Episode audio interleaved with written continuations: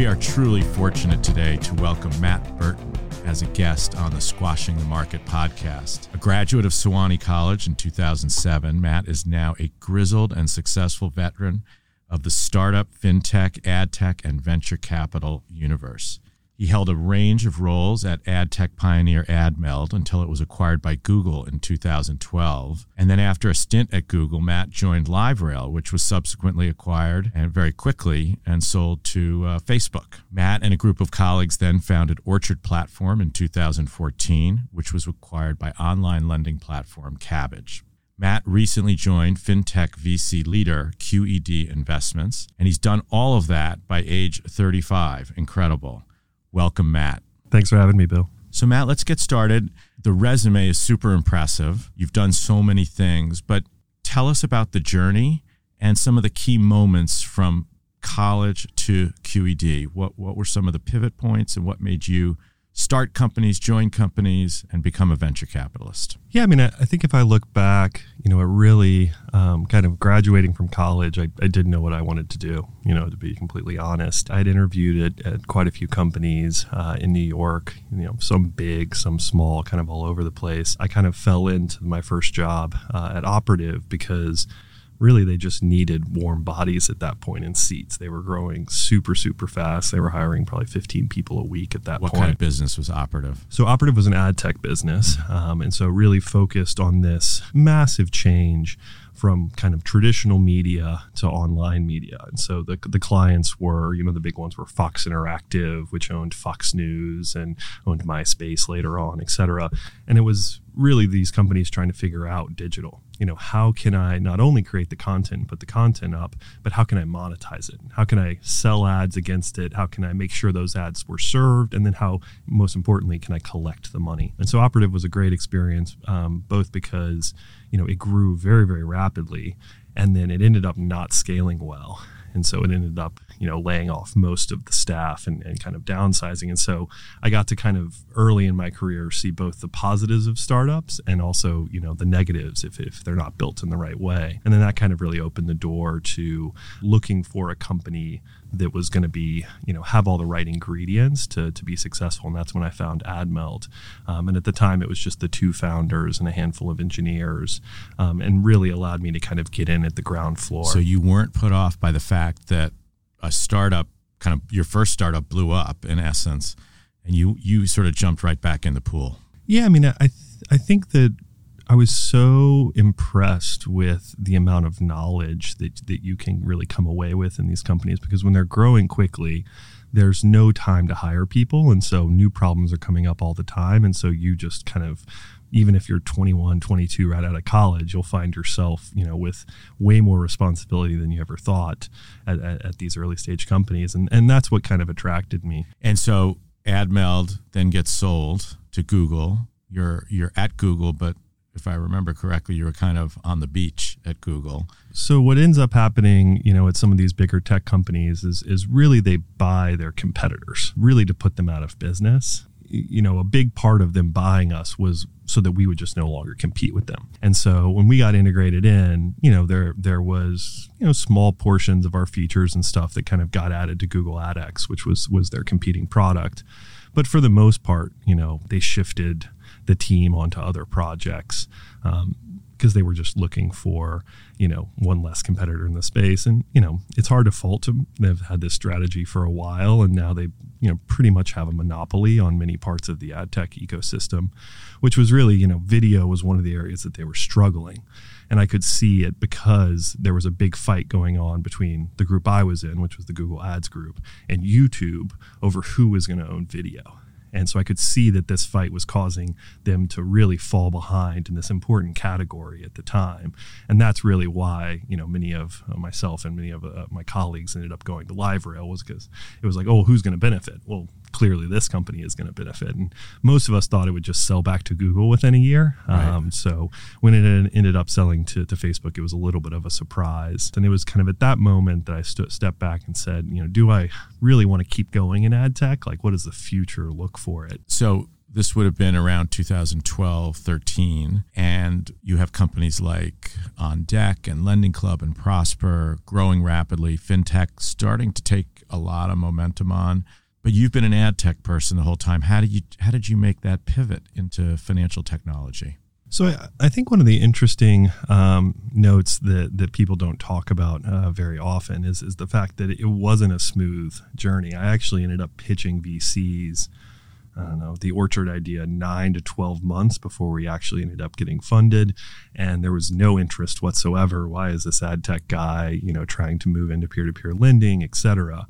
And I just kind of stuck with it. The initial idea was going to be a much more of a retail product to help them manage their uh, their peer to peer lending assets because uh, myself and my, my co-founders of Orchard, we were all investing our own own assets on the personal side, and so it was really the feedback I got from VCs and kind of went back and thought about it more, and then when we started to watch the institutional investors move into the space was really when it said, oh, okay, I think that now my pitch to the venture capital community is is going to be right. And sure enough, when when we did it the second time around, you know, we had a, a lot of interest. So you shifted the business model from retail to institutional capital exactly. flows. So you've had experiences as a, a founder, as a, a worker at startup companies, and now you're at a venture capital firm, QED Investors. Talk about the transition to QED. How did that come about? Yeah, so I mean, I, I, think the funny line about VCs is like no one ever like dreamed of being a VC when they were going to grow up. You know, everyone kind of accidentally ended up in this uh, in this industry, and and I think my story is the same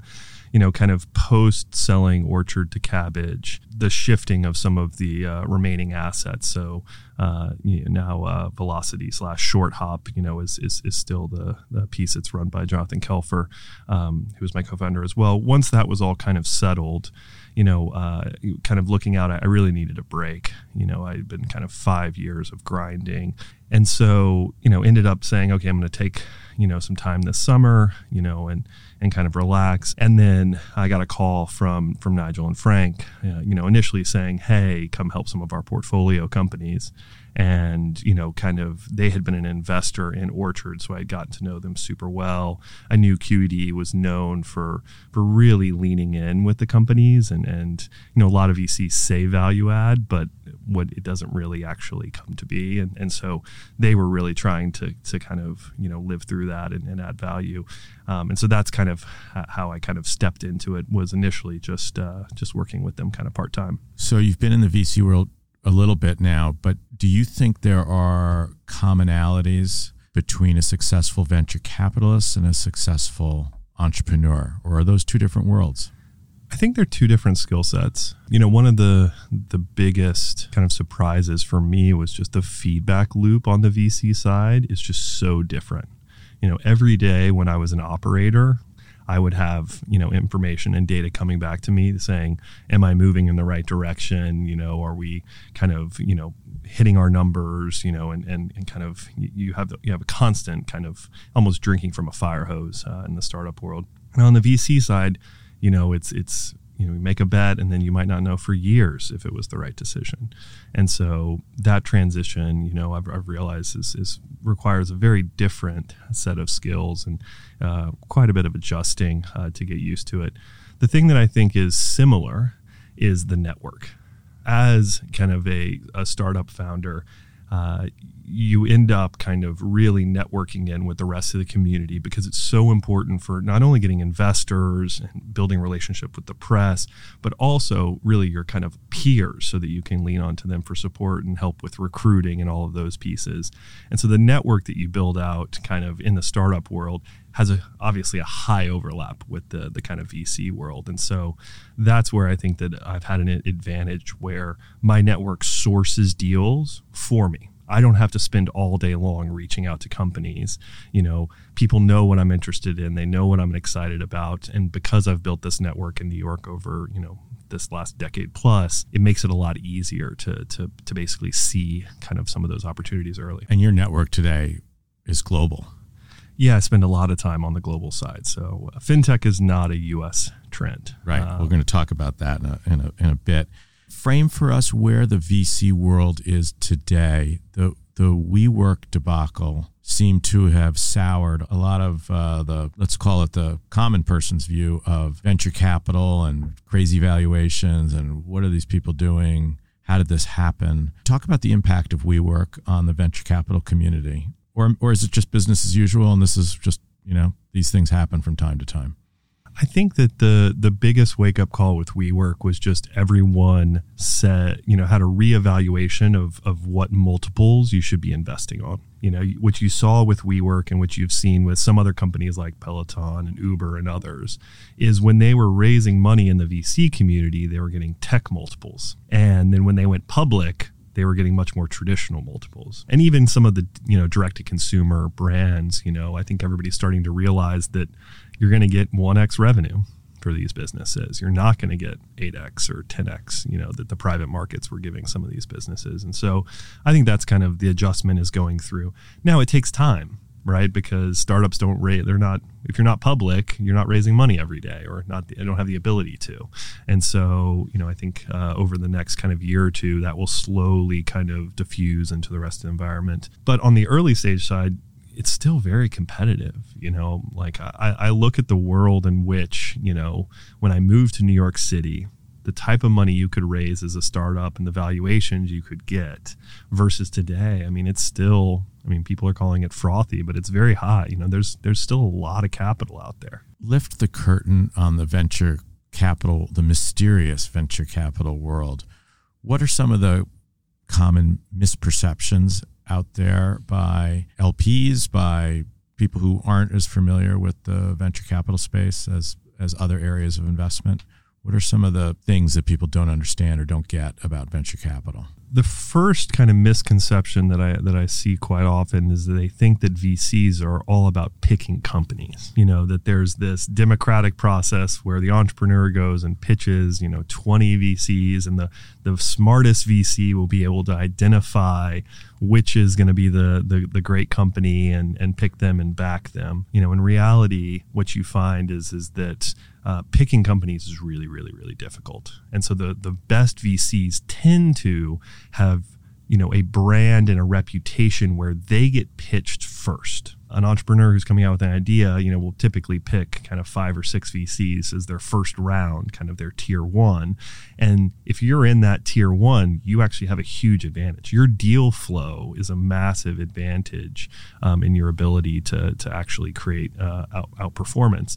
And so people don't understand that the worst thing about VC is where you're actually, you know, not seeing the best deals, you know, and therefore you're getting adversely selected. And given the failure rates, getting adversely selected in this industry is uh, means that, that it's very easy to have negative returns. Right, because things can go to zero, and, and they often do. And talk about that portfolio approach. Are venture capital firms reliant on a very small percentage of winners to make their returns to LPs? Is that the is that the basic model? If there's 20 investments in a in a portfolio, three of them work, and that's how LPs get their 15 to 25% return? Yeah, I mean, I think the the biggest thing about the VC world is is that the returns, you know, on the top quartile of VCs are just very different from kind of, you know, everything else. And so when you're the best, you know, you can, you know, it's it happens not not regularly, but on it, but you can have 5x, 10x, 15x funds you know? And so when you see these outperformance on the fund side it normally is because one or two companies were just breakout successes. Now if, if you don't have a breakout success company but you do well you know you can still get your fund to being kind of in that 3 to 4x right? Which is what i think most vcs aim for. Um, just for everybody's understanding, kind of uh, typically it's you know a three year investment period, and then kind of you know the fund life is anywhere between seven and ten years, just so so that people have uh, context on that. But the way that I think about it is you're really believing in this business at the earliest stage, and you believe that they're going to grow at you know a hundred, you know, uh, or they're really going to grow at you know two three x per year for a decade right? Like that that that's what you're really betting on is is that there's such strong product market fit that these companies are going to continue to compound. and, and that's really what drives you know most of the return does that mean you avoid businesses that are potentially very good but just aren't going to grow quite that fast they may be fast growers but yeah i mean i, I think the the most difficult position that I've found myself in as a VC is when I see a business and I'm like, wow, this is a great business, but it's much better as a lifestyle business where it's going to be very profitable, you know, on a small scale, you know, under 20 million in revenue, but very profitable. And this would be awesome if I was a private equity investor because I could just divin this, div this out and like, you know, make my returns that way. VC doesn't work like that. The opportunity cost of our time requires us to to really aim for companies that at minimum can get to 100 million in revenue. Let's take a step back and talk about financial technology. That Squashing the Market podcast is all about investing and, and fintech fintech is many things. It's payments, it's exchanges, it's wealth management, it's Bitcoin, it's it's a lot of things. What are the areas of fintech that you and QED are most interested in today? What are you, what are the what's going on in the industry?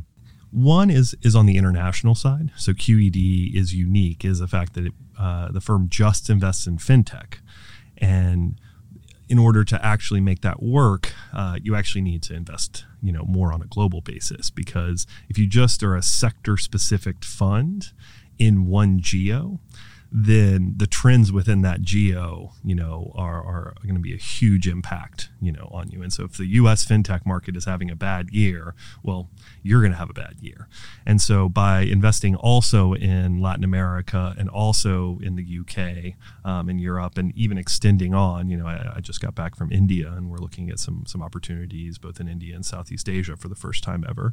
Um, it allows you to be able to kind of say, okay, well, we've seen these trends play out out in Europe, and now we expect them to play out in the US. Or we've seen this breakout company in Brazil with this amazing business model. We think that with a couple tweaks, there's probably opportunity for this business model to work. The other area is really this trend of, of you know, the first wave of, of fintechs was really broad. You know, you had Lending Club who were saying, you know, my customer, you know, is every kind of US consumer. And where we're seeing kind of the where the the puck is headed uh, within fintech is much more focusing on specific user groups that have specific needs.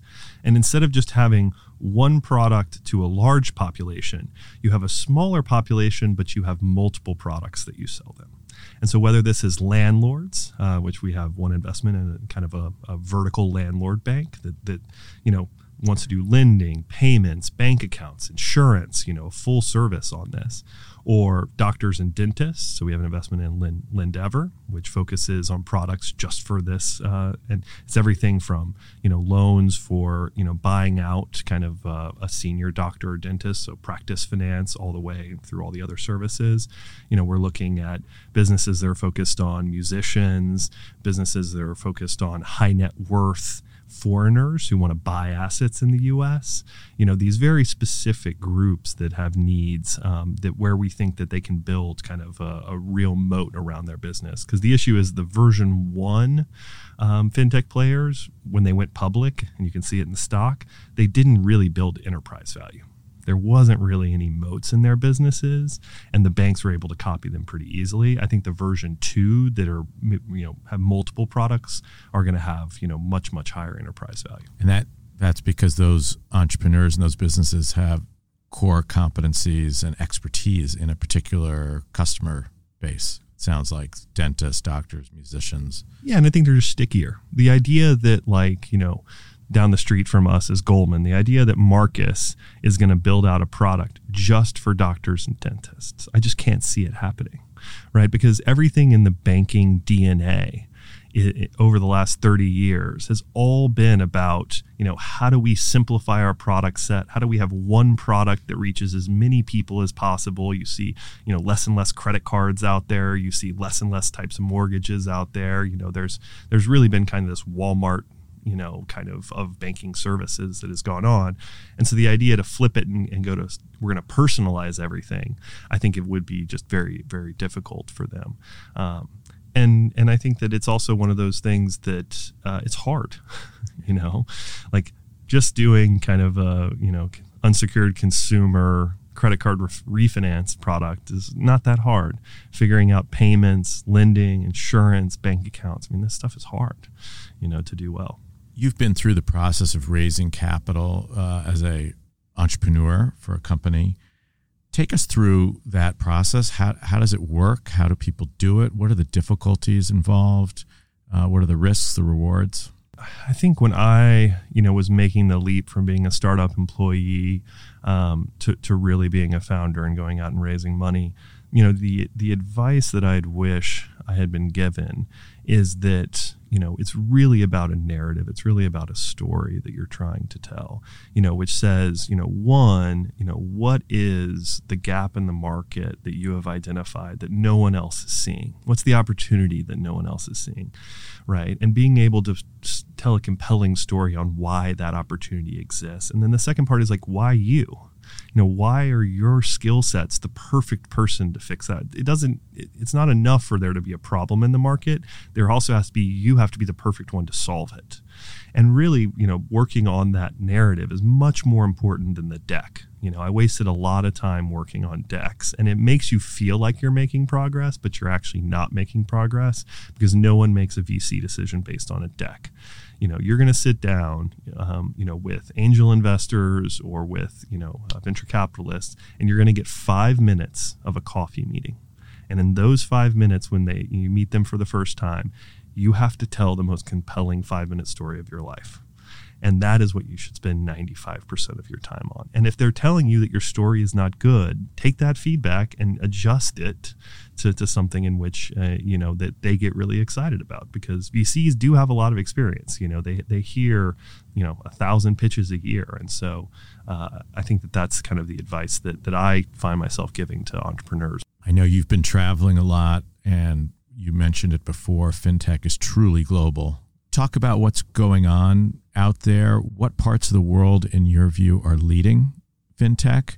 What are some of the trends you think that are happening abroad that may be coming to the U.S. or vice versa, U.S. to other areas of the world? What's going on out there, and who, who's ahead? What regions? So I, I think the big stories right now are obviously the neobanks in Europe you know, which have grown rapidly there and have all kind of announced that they're coming to the US. You know, we're still a little bit skeptical about kind of the unit economics of many of these businesses, but look, the, the trend is there and, and they're spending money and raising money. And so you, you got to pay attention to that. So I think that's kind of one big global trend that's going on. I think the the second one um, that I've been following very closely is what's going on within kind of the real estate side of fintech in Brazil is super interesting. I think a lot of that will end up getting exported to to the U.S. So making of real estate easier to buy and sell and manage and lease and all of these pieces. You know, I think that the developing world because it's such a broken problem there, a larger problem, they're solving it uh, first there in ways that I, I, haven't seen quite come to the U.S. yet. We've seen a lot of real estate platforms here in the U.S. Realty Mogul, Peer Street, et cetera. What's different about those the platforms you're talking about? So the platforms here on the real estate side are really just capital markets kind of plays and investment plays and and sort of you know some level of uh, arbitrage. Uh, there, they're actually, in many cases, buying the properties themselves, putting up insurancy guarantees. They're they're active, you know, in the process of transforming real estate in these markets. You know, there isn't kind of uh, the same level of national data sets on what homes are worth and you know it's just it's the amount of friction that goes on in any transaction in Latin America is just 10x what it is here in the US like so there's room for there's room. to come in there correct. And, and streamline processes. Correct. And and what's so interesting is is that once they get their foot in the door and and a good example of this is like Nubank, right? It's not real estate, but like once Nubank got their foot in the door with consumers on credit cards, their ability to cross sell bank accounts and their ability, and they have a bunch of other products kind of in queue, has been amazing to watch. You know, cross selling is one of those things that like at QED we really didn't believe in. You know, it, it was it was one of these rare things. You were either you know USAA who was able to do it, but for a very particular reason around their populate uh, target kind of population, or you're Wells Fargo and you were lying about your cross selling. You know, um, everyone else has kind of not had success with it, but I think that we are seeing now the beginnings of, especially with you know financial products that are de- delivered through apps if you can make it easy where it's one click to cross sell and they don't have to fill out a new application, they don't have to talk to anyone, you're really seeing kind of the, these walls get broken down. What are the red flags or the alarm bells that go off when things aren't going well at a company? What what do you start to see? What's the early warning system at QED or, or for any VC, frankly? This is going to vary by stage. So I think my feedback is is mainly around the seed stage. And at the seed stage, you're really looking for product market fit. You know, the big hypothesis is do people want to buy this thing? If product market fit, you know, is found, it typically shows itself up in the sales numbers, right? And so you're you're seeing that kind of organic demand come in. You're seeing, oh, you know, the CEO is able to close the first 10 deals themselves with no problem, or the partnerships, you know, and everything feels great. Every entrepreneur knows when you have product market fit. It's like the greatest feeling in the world. The problem is it's hard to find you know and so most of the time kind of in, and people talk about the kind of trough of sorrow in, in, in startup world where you're looking for it. And so i think that typically when it's not going uh, things aren't going well is typically when you haven't found product market fit. You're trying to sell something. It's you're not getting the pull through numbers you thought or you're not getting the size contracts you wanted. And so really you know it's a lot about at qed okay well what do we need to change right? If it's not working, we cannot do the same thing tomorrow that we did yesterday, right? We have to figure out some twist. Sometimes it's a business model twist, right? Sometimes the product is amazing, but the way you're charging for it is not, you know, acceptable for that corporate, right? We watch a lot of companies try to sell into banks and they're very tricky to figure out how to charge banks, you know, and, and how it's going to be, you know, uh, uh, accounted for on their end, and what's the tax treatment. There's a lot of complexities and so really it's you know if, if we're seeing the forecasts you know come in below it's really saying okay well how, how do we lean in and try to help them find product market fit? So it's that time of year. What would be your two or three predictions for 2020 in terms of fintech? I think it's going to be uh, 2020 a really interesting year. You have a bunch of kind of the the high flying um, uh, fintech guys who really uncertain how they're going to you know play out. You know you have robinhood who raised at huge valuations but now you have the incumbents who have now cut their costs to zero and and, and really changed kind of that landscape radically. You have chime that just raised a ton of money. So you have all the european guys coming over. So a lot of money is going to be deployed in 2020 i don't think we actually know what that's going to do to customer acquisition costs and what it's going to do to you know how many of these business models actually work work. And so I'm very interested. You know, I think we we haven't had that many IPOs in fintech. You know, and the ones that have gone out have have been a mixed bag at best. At best, Lending Club, On Deck, Green Sky have all been on the the red side of the ledger, if you will. Yeah, I mean the the real winner has been Square. Absolutely. And you know, in the private markets, you know, Stripe is is still you know very high. I mean the pay the, the trend of kind of payments providers adding lending you know, has been, you know, a way for them to really be able to become attractive, um, you know, companies. And so you're kind of watching that playbook play out. But, you know, these investments can only stay illiquid for so long. You know, you, you really need to start to see some of these other companies go public. You know, I, I'm very interested to see kind of this this dynamic between the public markets and the private markets on the late stage. One of the things I love to ask all the guests on Squash the Market is about their own personal investment journey and how they organize their own finances. Talk for a moment, if you will, about your investment process personally, saving for the future. Talk more broadly about your approach to investing personally. Yeah, my, my approach is one of diversify, diversify, diversify. Um, so, uh, and I, I kind of take this to an extreme. So if you look at kind of my portfolio, I have kind of the traditional 401k from all the companies that, that I've worked at. And in those 401ks is typically stocks, bonds, index funds, yeah. would you say? It's it's for the most part all kind of, you know, Target, you know, what is it like? Target date funds. Target date funds and, and, and cheap and Vanguard and really just trying to not beat the market. I'm just trying to find the cheapest way to access kind of the, the, the consistent.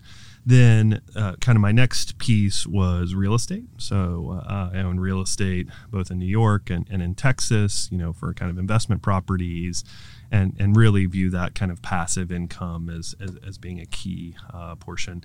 And then I'm heavy in the alternatives uh, bucket as well. So within alternatives, I have angel investments that I've made. I have advisory um, shares that I've uh, uh agreements that I have with some startups that, uh, of my friends. Um, I obviously through QED have kind of carry and funds that are diversified across kind of a large number of startups there. I own crypto, um, and I still have kind of small holdings in in kind of the peer to peer lending space as well, um, and some of the kind of alternative real estate platforms that you were talking about. Really, just to try to get into everything that I think has a chance uh, of outperforming over the next 30 years. But there's a lot of income generative assets in there, the real estate, you're, you're clipping a coupon in a sense. Exactly. I mean, and, and, and my view is, is that that is an important piece, right? It's not just the 401k, the target funds. I, I do want income generating, and even um, you know, I know I know uh, in a previous episode you had Zach on. You know, even my crypto holdings right now, I have being put to work at, at BlockFi um, because I really want to make my assets work for me um, as, as a, as a key goal on that, and just you know have that level of diversification that the chances of all of them kind of you know blowing up at the same time is very low. So we've reached that point in the podcast where we do what's called the lightning round where i'm going to give you pairs of words and you're just going to pick one. You don't have to say why just pick one of the two alternatives. So here we go. Ipo or sale of the company? Sale of the company. Texas or new york? New york. Angel investor or series b investor? Angel investor Bitcoin or the US dollar? Bitcoin. US Open or Wimbledon? US Open. Asia or Latin America? Latin America. Silicon Valley or Silicon Alley? Silicon Alley. Preference rights or board seat? Board seat. Management fee or carry? Carry. Tennis or squash? Tennis. Thank you, Matt Burton. It's been a pleasure having you on Squashing the Market. Thanks so much, Bill.